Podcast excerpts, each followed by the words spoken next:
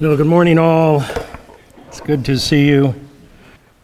We're continuing with Acts. Again, Acts lays the foundations for discipleship. So, if you're going to understand what a disciple is, or how to be one, or how to sort of sort out perhaps all of the popular uh, versions of discipleship and what's true, and then it's good to start in the book of Acts.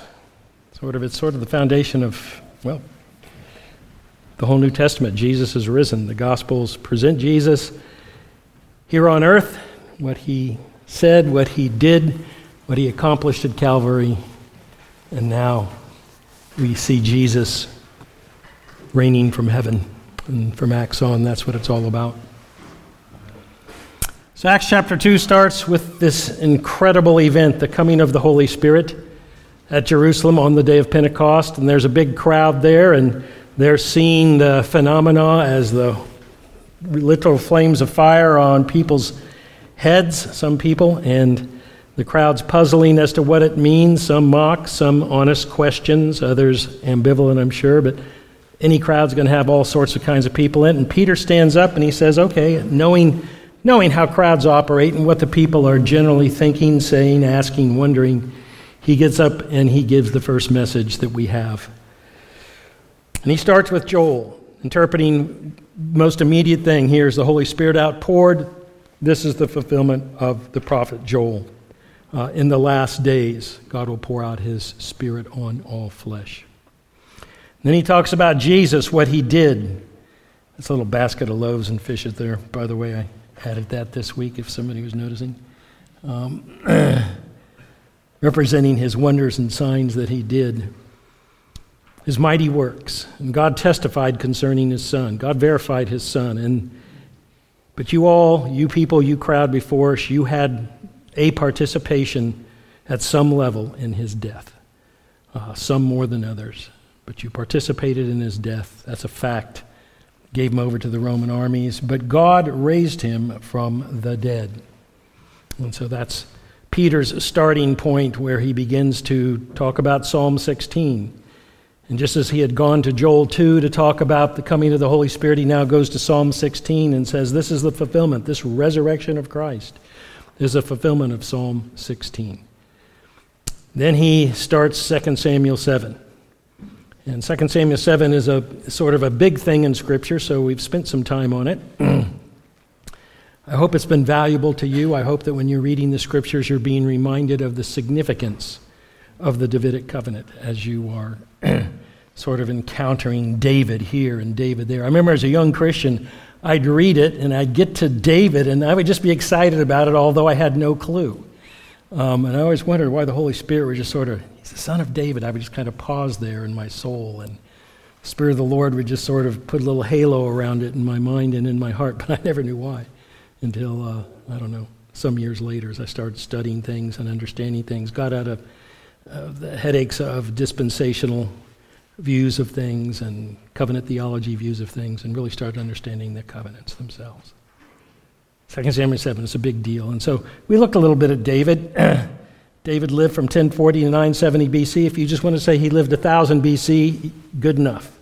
I mean, it's easy to keep in the mind. That's why I do. I'll say about this, about that, because I can't remember all the little details. About 1000 BC, and David was a prophet, Peter says, and as a prophet, he wrote Psalms by the Holy Spirit. and he wrote some of these Psalms, we are told by Peter, he wrote some of these Psalms as he was meditating on, thinking on, and then singing about the fulfillment of 2 Samuel 7 and the Davidic covenant. And that's why it's so important. It's, it's the foundation of just so much prophetic statement. And so to see its significance, to see its importance. um, and so we've sort of had a little, little excursion on the Davidic covenant a bit. And I'm going to keep showing this slide. Some of the other slides you may not know I drop off, and as I feel like, okay, we've had them for several weeks, and everybody's been here to see it because not everybody shows up every week. but this one I'm going to keep doing, and I hope it becomes screen burn on your eyeballs. You know what screen burn is? If you, oh gosh, even some of the young folks know this. If you leave your, you know, your monitor on for a long time and uh, with the same image, when you turn it off, the image will be burned there. They've improved the technology a lot, but you can still get screen burn in certain technologies. And well, I hope this screen burns on your eyeballs and your brain and in your heart. Because these five covenants, these structure the history of redemption. They structure everything about the coming of Christ into the world to save sinners and the securing of that in the new covenant that will end up being the foundation of, an, of a new heavens and a new earth. I know there's some who want to talk about this covenant of grace that overshadows things, and it's got a good purpose because its purpose is to show the continuity of the history of redemption. And I hope I'm showing that here with that little yellow, big arrow, yellow arrow going through everything. But uh, the scriptures don't say that the covenant of grace or a covenant of grace is the foundation of eternity. Hebrews, when it talks about the, an eternal covenant, the blood of an eternal covenant, it's talking about the new covenant. That's what it's all about. And so, this new covenant is the fulfillment of all these things, and it's the fulfillment of the Davidic covenant. And that's an important item.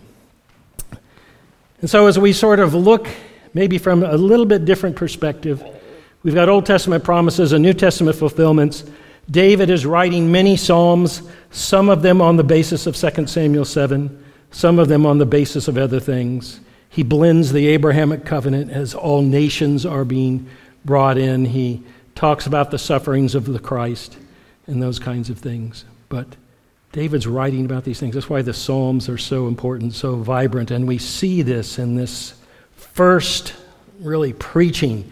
And if you go into some of the other chapters in Acts 1 through 5, and you see this preaching, you see there's always this appeal to the Old Testament, to many times to the Psalms, many times to Psalm 110, which we're going to be looking at now. That this is how the, this is the foundation, the, the backdrop of everything that happens in the new. So, if you're just to take some samples, Psalm 22, My God, my God, why have you forsaken me? The sufferings of the Christ that point us to that cross, and there are other Psalms that do the same, other places in Scripture, Isaiah 53, places like that. But Psalm 22 is the one quoted most. But its re- relevance to the Davidic covenant is this, and you can remember it Psalm 22, verse 22 so 22 22.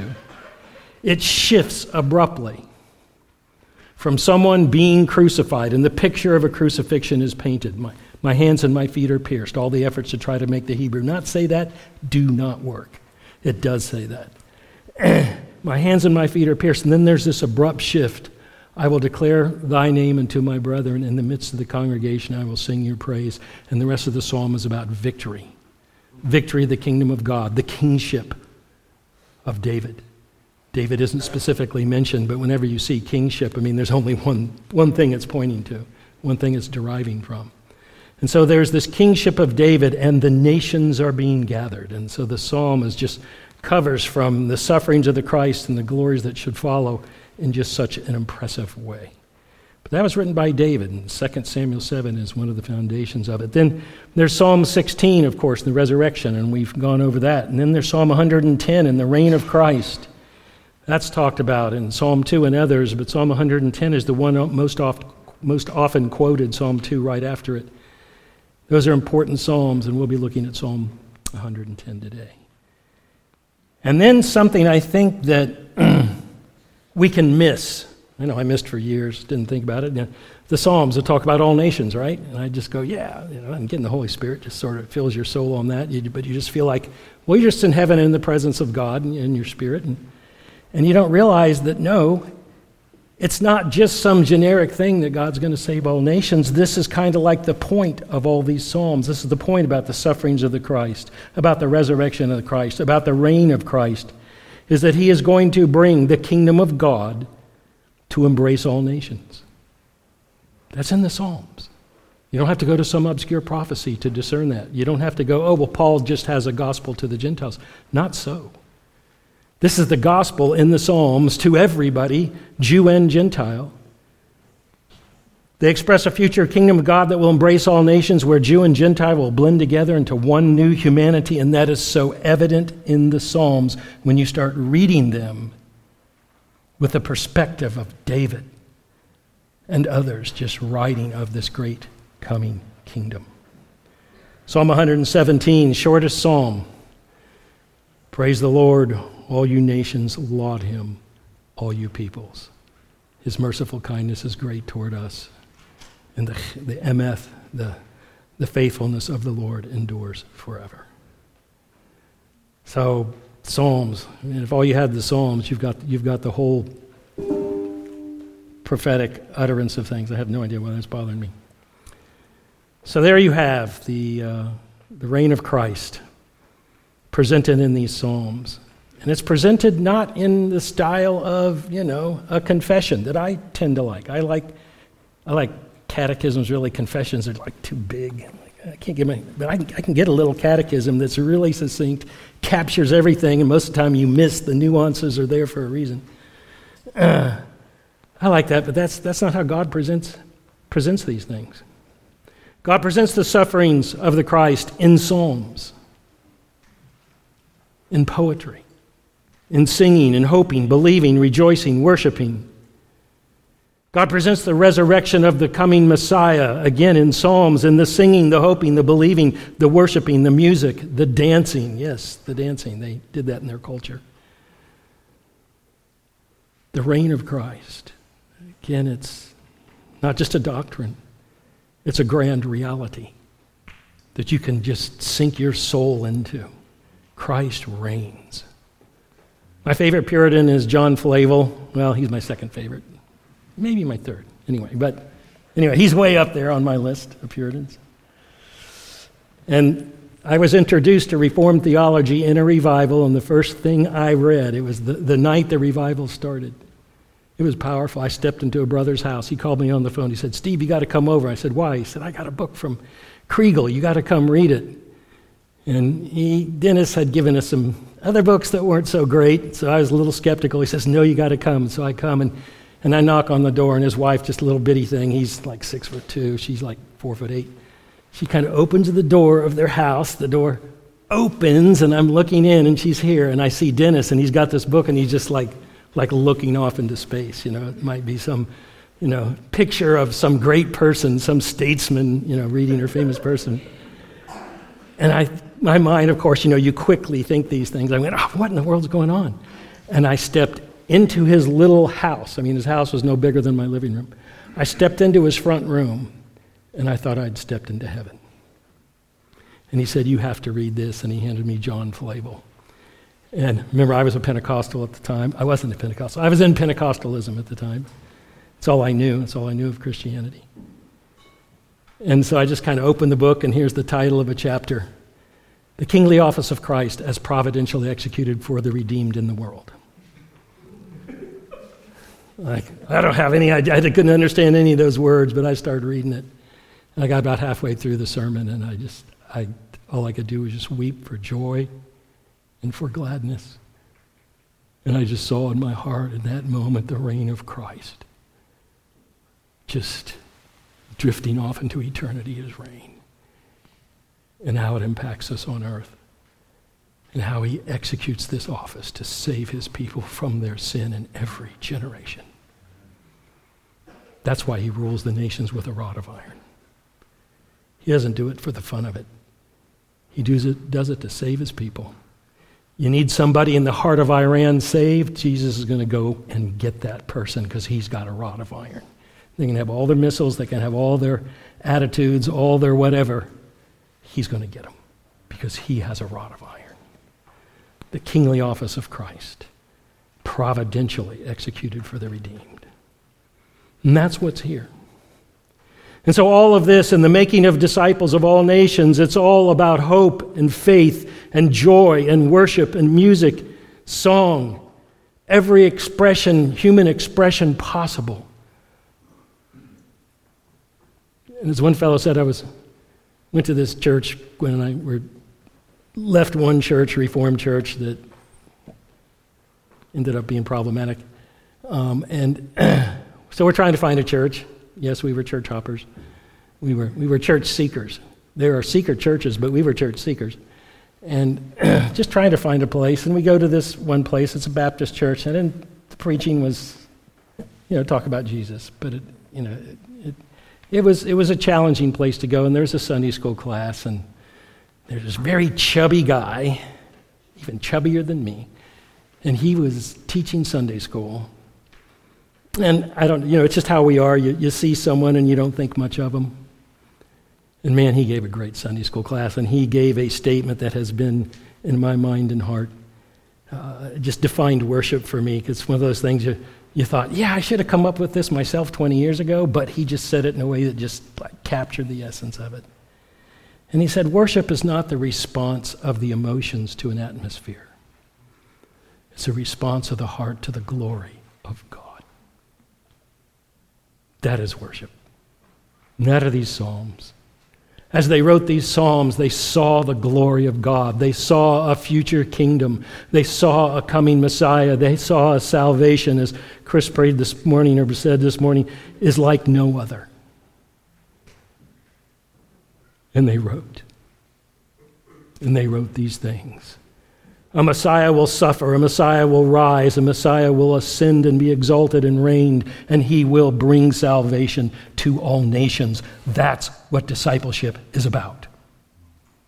You cannot have discipleship if it's not founded in this. And so much of today's discipleship or the terminology is used is just so, I don't know, it's just, it's just so anemic.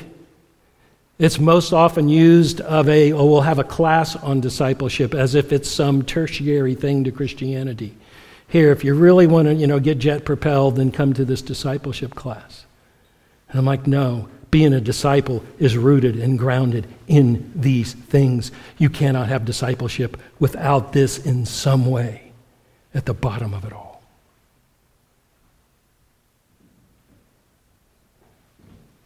The worship of God, the poetic expression of the kingdom of God and following God for all the people of God for all time. These Psalms are awesome. And so, as we think of the Psalms that Peter introduced in Acts chapter 2, Psalm 16 we've been through, and Psalm 110 we're going to talk about. But they all fit into this scheme, and they're all backed by 2 Samuel 7, as we'll see Peter doesn't only appeal to the fact that David was dead, therefore Psalm 16 didn't apply to him. He's also going to appeal to the fact that David is dead, therefore he's not exalted and at the right hand of God. Now, when I leave, I hope nobody keeps appealing to my death as, you know, hey, Steve's dead, therefore. Steve's dead, therefore. But David, for David, being dead was an important thing. And his body being in a tomb was an important thing because everything he wrote about was not about his own kingship or even the immediate kingship of Solomon. But everything he wrote about was the kingship of a future Messiah. And that's the point of it. Now we've looked in terms of this Davidic covenant and how significant it is. We looked at some of the Old Testament passages. They're key, but they should be ones that should pop into your mind. They should be old hat to you after a while. Isaiah 55, the sure mercies of David. Jeremiah 23, the righteous branch of David and the Lord our righteousness. Ezekiel 34 and 37, David as the great shepherd king, which you read in John 10 and other places. Zechariah 13, that shepherd is stricken for sin. These are key passages, and all of them are extrapolating the Davidic covenant and applying the Davidic covenant to the future coming king. We got into the New Testament, and Matthew 1 begins with the generation of Jesus Christ, the son of David, the son of Abraham. Begins with that. Acts 2, we're looking at the first sermon, keeps going back to the Davidic covenant. He goes there a number of times. Romans chapter 1, you know, Paul sort of opens up with, with the gospel and the cornerstone of Jesus uh, being of the seed of David as part of that cornerstone of the gospel.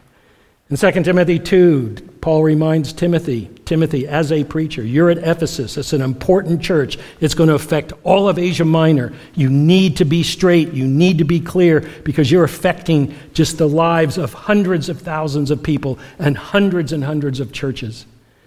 And he said, You remember Jesus Christ, who is of the seed of David. That is important and vital to the gospel not every time you open the book, but in key points that are the sort of pillars of Christianity. And in Revelation 22, the last words of Jesus that he presents to us I am the root and the offspring of David, the bright and morning star. This Davidic covenant is everything. So this morning we'll be dealing with Psalm 110 as it applies to Jesus and his kingship. And it sort of comes in two, I guess you would say, I have no idea what that is. Uh, it'll come in two uh, sort of sections. One is a declaration, and then another is an actual appeal to Psalm 110.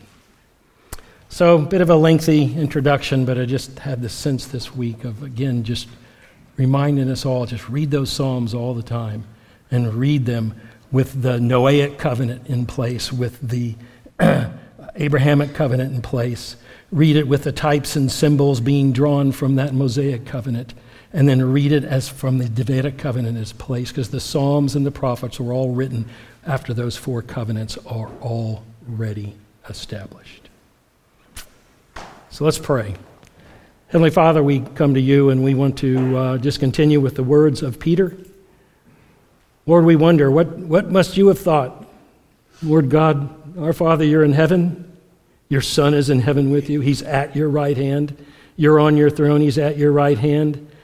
And the whole entire focus that you have is on this little place, on a little planet, in a little backward country, and a little man who's poor, doesn't have much, who's preaching to a crowd of people after you've poured out your Holy Spirit.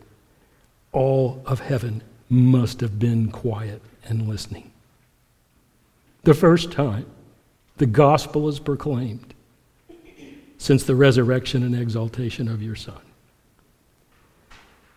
The first time you confront, by the Holy Spirit through Peter, you confront the murderers of your Son. Lord Jesus, you confront those who killed you with a vengeance.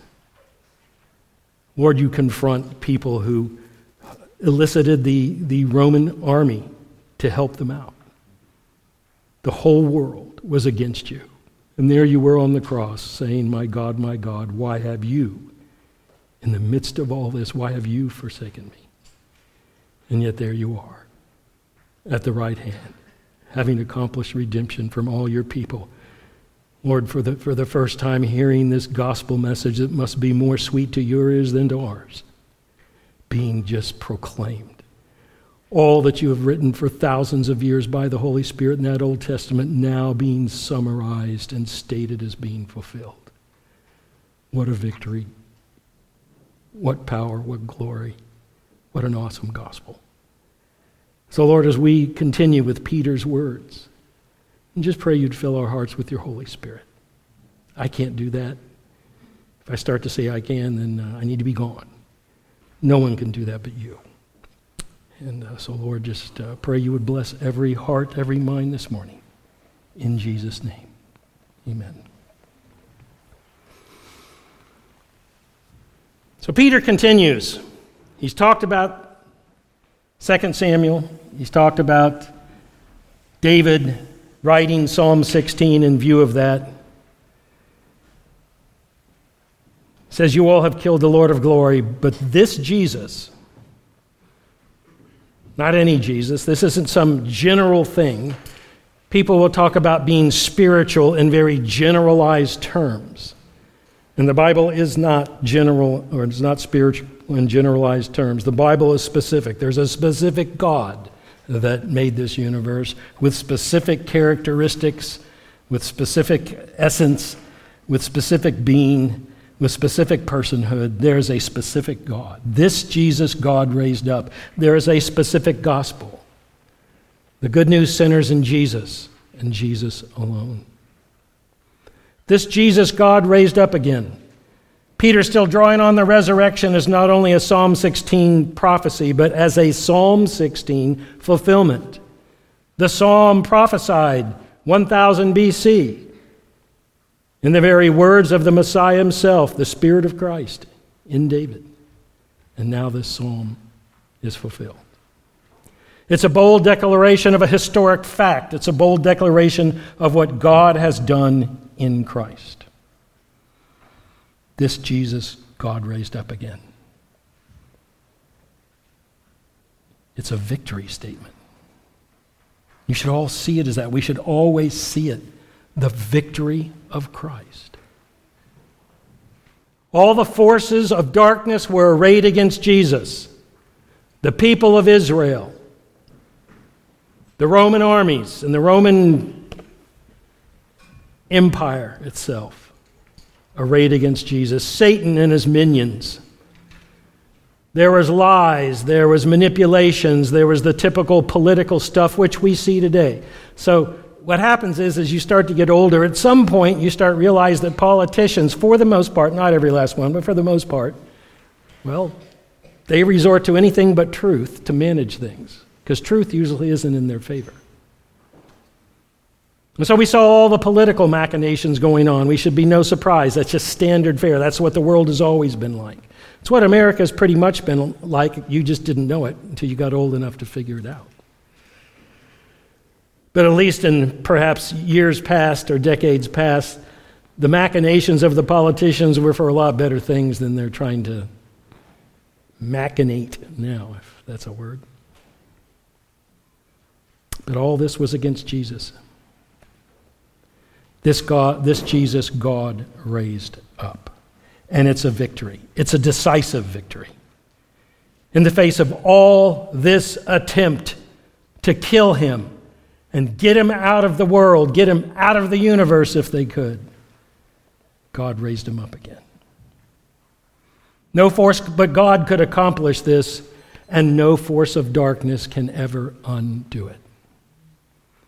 So, some of you, if you're like me, you go through some deep oppression of Satan at times. And I know it. I mean, I've, I've been through it, and I'll probably continue to go through it. That's my lot in life. Other people have theirs. Some people are sick all the time. Some people are this. Well, I'm always seem to be in gigantic warfare with Satan and his minions. But in the midst of that darkness, in the midst of whatever you're going through, no force of darkness can undo what God did at Calvary. None. And remember one thing the kingly office of Christ is providentially executed for the redeemed. He's going to bring everybody to heaven. He's going to bring all that God has given him to heaven. That means you. It doesn't matter what you go through, doesn't matter what spiritual darkness you're in, it doesn't matter what, I don't know, confusion you're going through in your life, no matter what, no matter what's going on. If you've gotten off into the weeds and even deep into the weeds and God is bringing you back, there's no sin too deep, there's no darkness too dark. There's no circumstance too complex for the one who reigns at the right hand of God, who's been raised up again, who has defeated every foe. And he's committed. God said, You're going to bring every one of my people to heaven. Every last one. The promises and dynamics of the Davidic covenant are now being realized and they are being established in Christ. They are being established in the new covenant. Remember, before all this happens, Jesus held up a chalice and said, This is the blood of the new covenant. It is the new covenant that has established these things, that has brought all these things together, and is now the ultimate, final covenant of God. This Jesus God raised up again. And Peter appeals to eyewitness testimony. I mean, this is the, the first message. And Peter says, God has raised him up, and we are witnesses. The whole first chapter of Acts is about eyewitness. Jesus is speaking to them for the space of 40 days, infallible proofs. They go out and they watch him ascend into heaven. When they have to pick a replacement for Judas, it has to be somebody who's seen all that. We are all witnesses.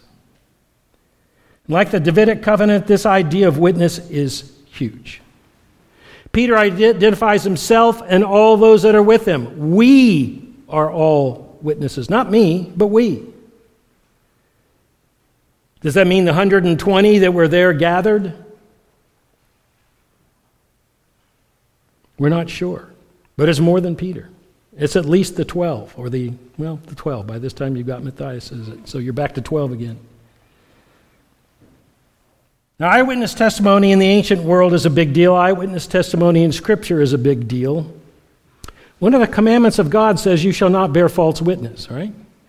Now, we usually extrapolate that into you don't lie as a more general statement, which I guess is fine if you want to do that, but that's not the original statement.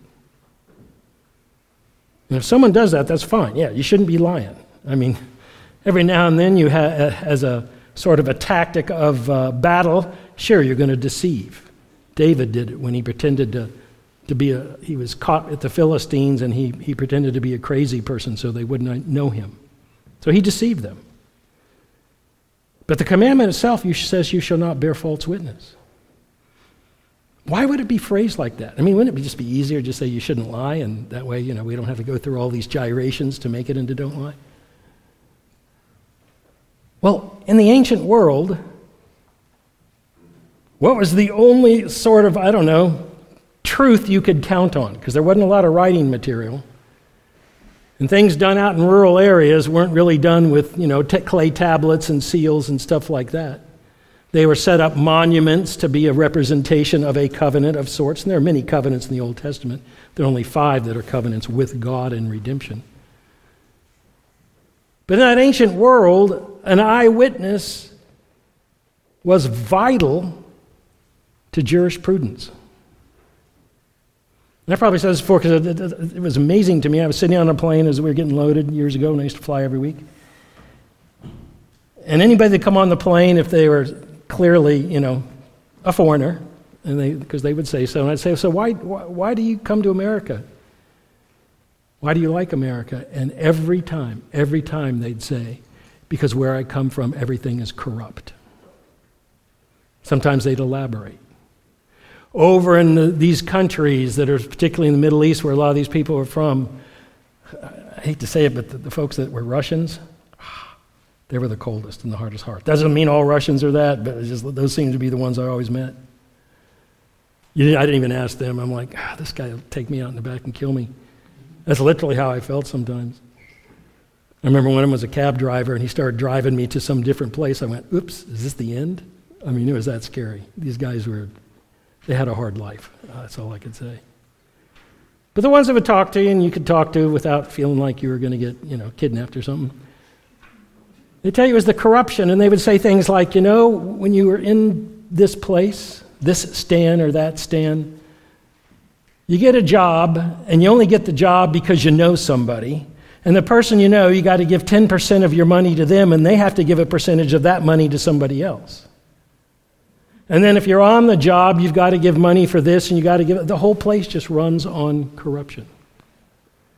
That's a generalization. There are some good things I'm sure that go on, but that's what I heard from everybody. They loved America because America, at least it used to be, a place where there was justice. And so, in an ancient world where there's going to be all this tendency to corruption, and you have to try to work through the justice system, the justice system absolutely depended on honest testimony. You shall not bear false witness because if you do, the justice system fails. And when justice fails, then everybody starts to live in corruption. Folks in Romania tell me that stealing was a way of life under the communist regimes. I mean, they all said it. They said, You just stole, because if you didn't, you, you wouldn't make it, you wouldn't survive. Corruption, false witness, a judicial system that had failed. And so, in order to establish justice, witness bearing is important. Now, it's interesting that in the 21st century, and I'm sure every one of you have heard by now the term AI deep fakes, right?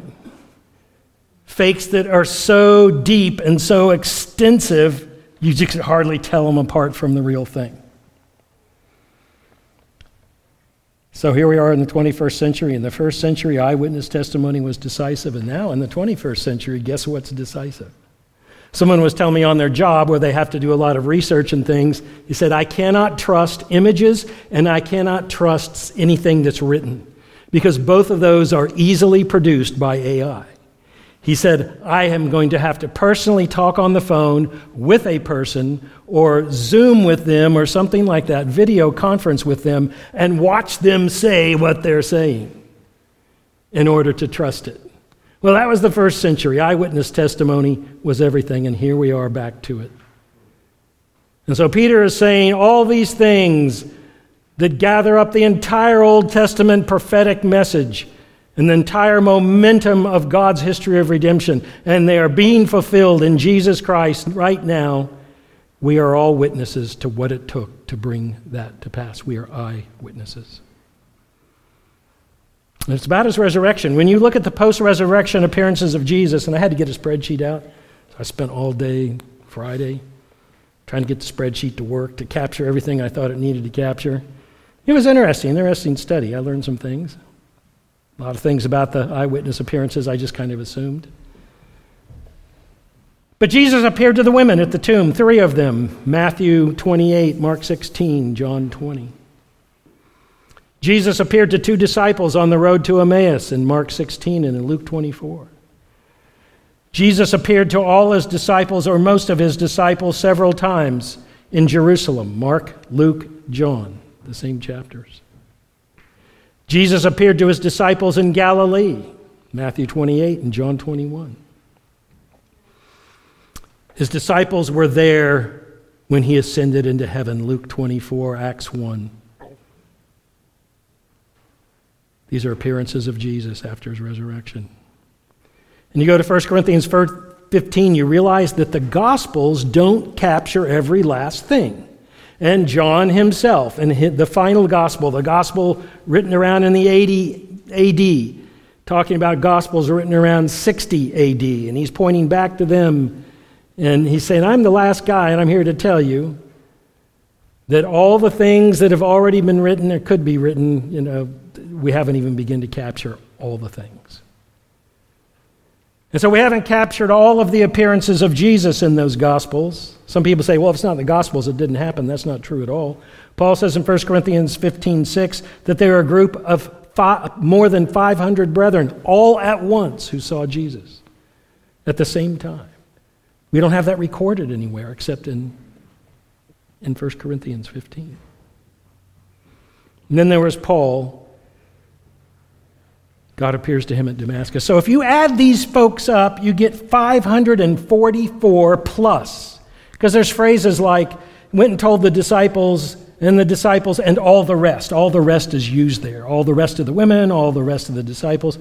It's used a lot. So you really can't get an exact count, but it's at least 544 people saw Jesus in his risen from the dead state and many of them saw him ascend into heaven. Now, Gwen, as she will often do, was listening to something on the radio, a sermon here or there, and she just mentioned one of them that sort of caught her attention. And in that message, she sort of iterated the things that, that someone observed that, well, many of these witnesses were persecuted. In Acts chapter 3 through 9, you see the persecution, the persecution of the apostles, and later it expands to the whole church. Some of these died natural death or were martyred. 1 Corinthians 15 6, Paul says most of those 500 plus are alive, but some are fallen asleep in Jesus.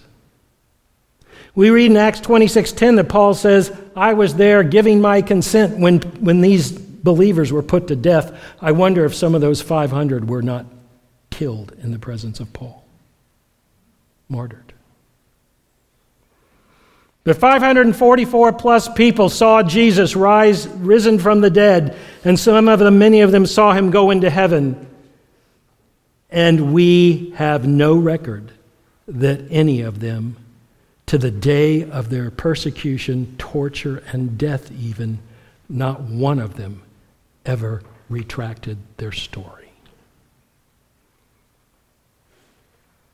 That's quite amazing because the person who was observing this was someone who was in the Washington crowd, and he said, you know, at, at Nixon, you know, they tried to cover it up, and there were 12 people involved there, and it lasted three weeks before everybody started spilling their guts. No, it didn't happen. it didn't happen. Not one person has ever said, retracted their statement that Jesus rose from the dead and he went into heaven. Not one. All have made their claim to have seen the risen Christ, and they maintained that claim to the end of their days. Now, you all here, if you're in Christ, you have the Holy Spirit. He's bearing witness to you that Jesus is in heaven and at the right hand of God. See, the Holy Spirit comes, and all of a sudden, Peter's talking about Jesus is risen and he's at the right hand of God in fulfillment of the Old Testament. That's the witness of the Holy Spirit. The Holy Spirit witnesses to his own word, and he witnesses to his own word that captures the historic realities of the gospel. And the Holy Spirit says these things are true and these witnesses are reliable. And you, 2,000 years later, like those 544, need to hold on to that confession and never retract it to the end of your days no matter what the opposition, no matter what becomes a problem in your life because of it.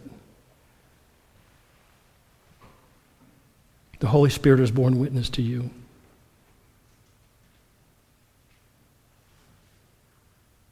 Don't retract it. Stand on it. Stand firm.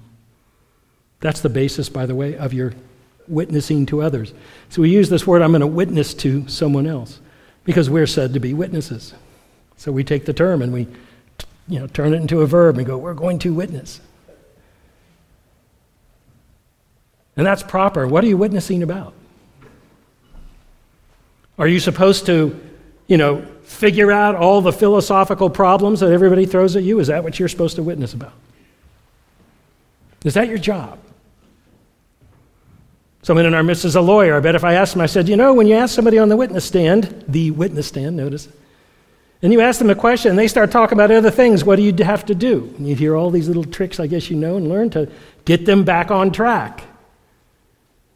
Don't go off track. You have one purpose in your talking to someone about Jesus, whether it's one person or a thousand people.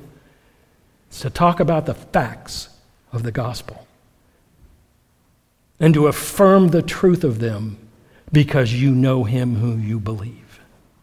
That's your whole purpose. So, witnessing in that sense is pretty easy. Do you believe that Jesus came into the world? Well, we have tons of evidence for it, and you just verify it. And when someone says, because they've listened to some silly thing on the internet, well, we didn't even know if Jesus came, just say, that's just silly. Jesus is the most provable person in ancient history. If we can't verify Jesus, then forget Alexander the Great and all the others that you are so sure existed in history. Jesus existed in history. Jesus died on a Roman cross. That's verified in history. And he died for sin. That's verified in the Psalms in Isaiah 53. It's verified when Psalm 22 comes and says, Why have you forsaken me? It's verified in Genesis 22 when Abraham is in type killing his own son. It's verified when in Genesis Noah is offering up sacrifices to God. It's verified in Leviticus. It's verified all over that Old Testament. That's why that Old Testament is so important. Because if people start denying the realities of the New Testament and say, well, this was just invented by a bunch of people in the first century, you just go, well, that's not possible because it already existed 2,000 years before. And see, we live in a day when people are told to challenge that. All of the liberal stuff that we think is just sideline stuff is now mainstream for people who want to talk about Jesus. And so you don't have to know about all the bad things that are said, or all the foolish things, or all the confusing things, or all the mixed up things, or all the distorted things. You just got to know the truth. I used to watch Perry Mason, and always lawyers are trying to get the, the witnesses confused. Don't get confused. Stick to what you know, stick to the facts of the gospel. They are the power of God.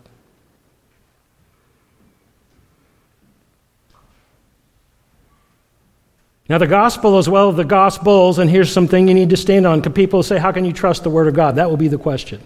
Because in the end, it boils down to authority. What's the authority for what you believe? What's the authority for what you are proclaiming? What's the authority for what they believe? That's what it all boils down to epistemology, knowledge. What do you know? Why do you know it? How much do you know? How certain are you? What is the level of certitude you can present about it? And we're in a battle about truth. That's why Paul in 2 Corinthians chapter 10 is talking about know, weapons of our warfare are mighty through God to do what?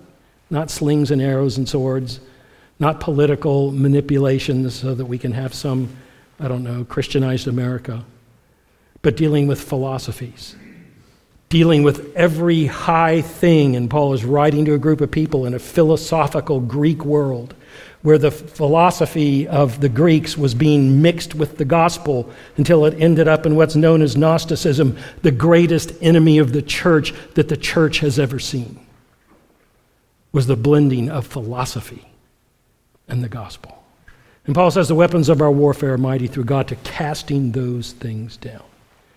And here they are at it again. Satan at it again. Hey, it worked in the second, third, fourth century. Maybe it'll work again today, just mixing worldly philosophy with a little bit of Bible. And we have to deal with that.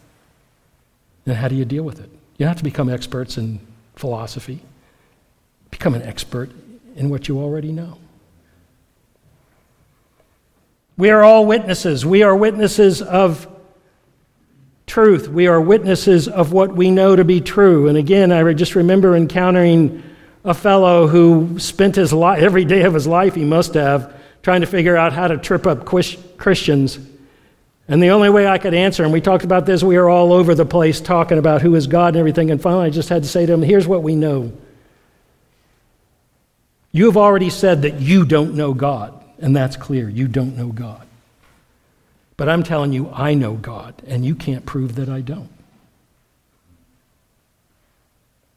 You know God, and that's your witness, and that's where you stand. And don't let people trip you up. Don't let them confuse you. Don't let them distract you. Don't let them let a whole truckload of squirrels out there for you to follow. Stick with the reality. The Gospels are verified eyewitness testimony.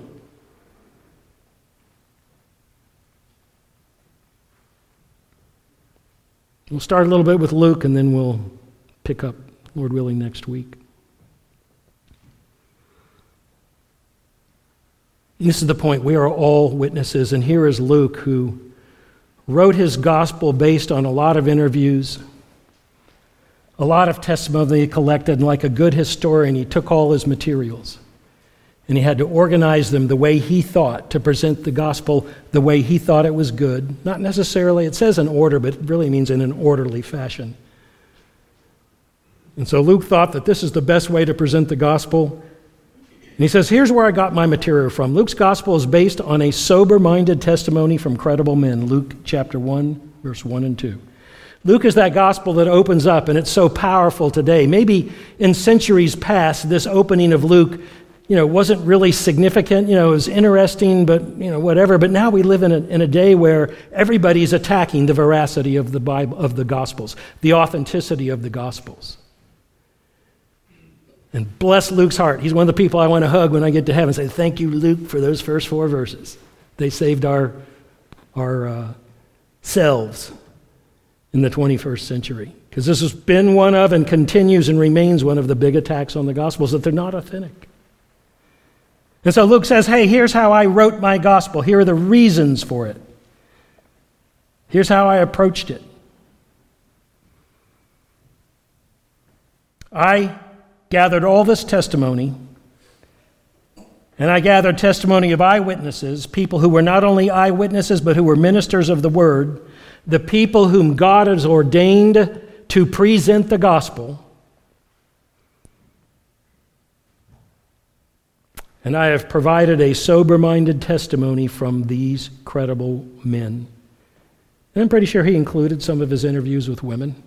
I mean, Mary Magdalene at the, at the tomb had her own experience of Jesus. Well, where did Luke get that? Do you think maybe he talked to Mary?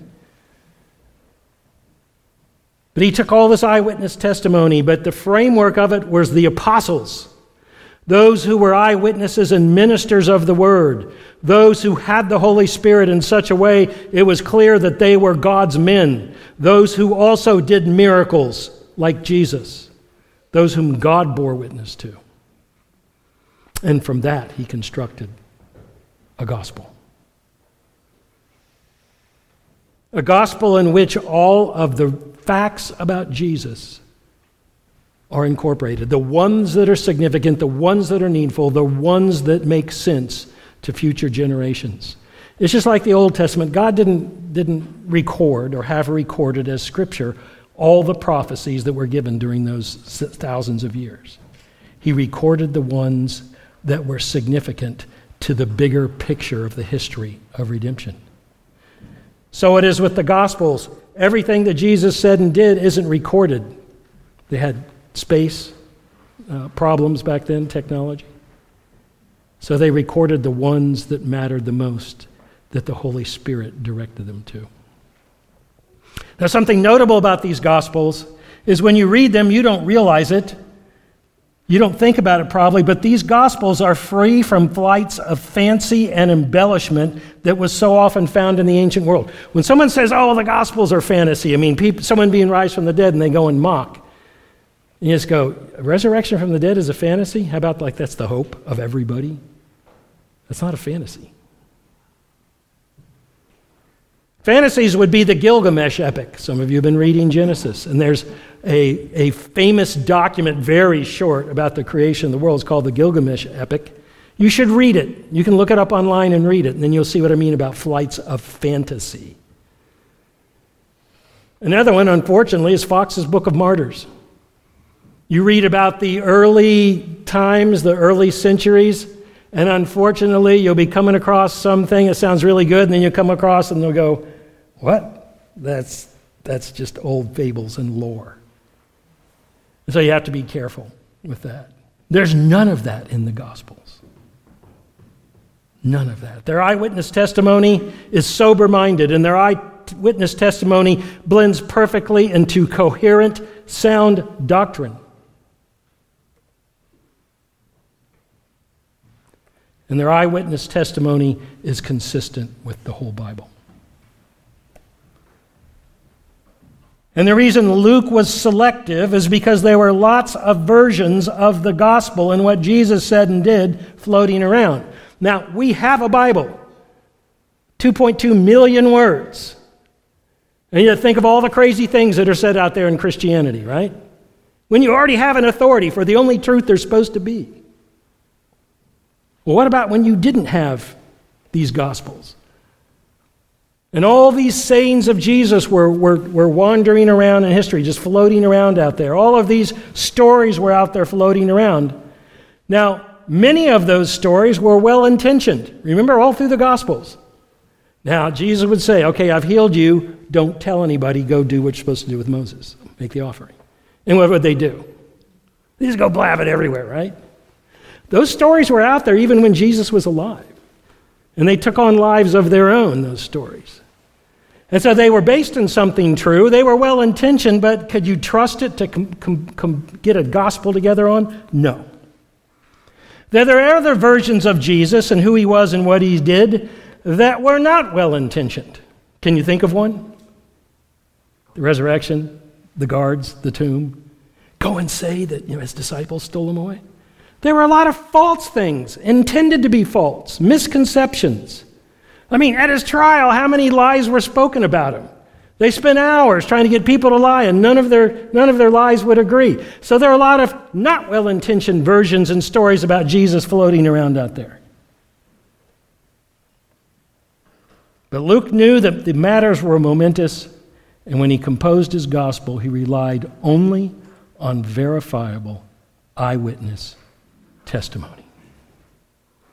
That's what Jesus says, of which we are witnesses. So we're supposed to be witnesses. Again, we're focusing as a body on evangelism. Be witnesses of what you know. Don't worry about the rest. Don't, don't worry about the squirrels they throw at you. Don't pet them, they'll bite you. as cute as they are. Don't, don't let them tangle you up. You just say, I'm here to tell you about Jesus who has saved me from my sin and he's given me eternal life. And if you think that's fantasy, well, as it says in Mark, he that believes and is baptized will be saved, he that disbelieves will be condemned. You're not there to force someone's belief or unbelief. You are there to be a witness, to present the truth of the gospel, and let the Holy Spirit work as he will. Trust in that. Your witness is yours and yours alone. Give it to everybody you encounter. So let's pray. Heavenly Father, we come to your throne, and uh, Lord, we thank you that, that your word, your gospel, has not been left to opinion, has not been left to gossip, has not been left to stories that shift and change over time. Your gospel and your gospels are based 100% on eyewitness testimony of credible people.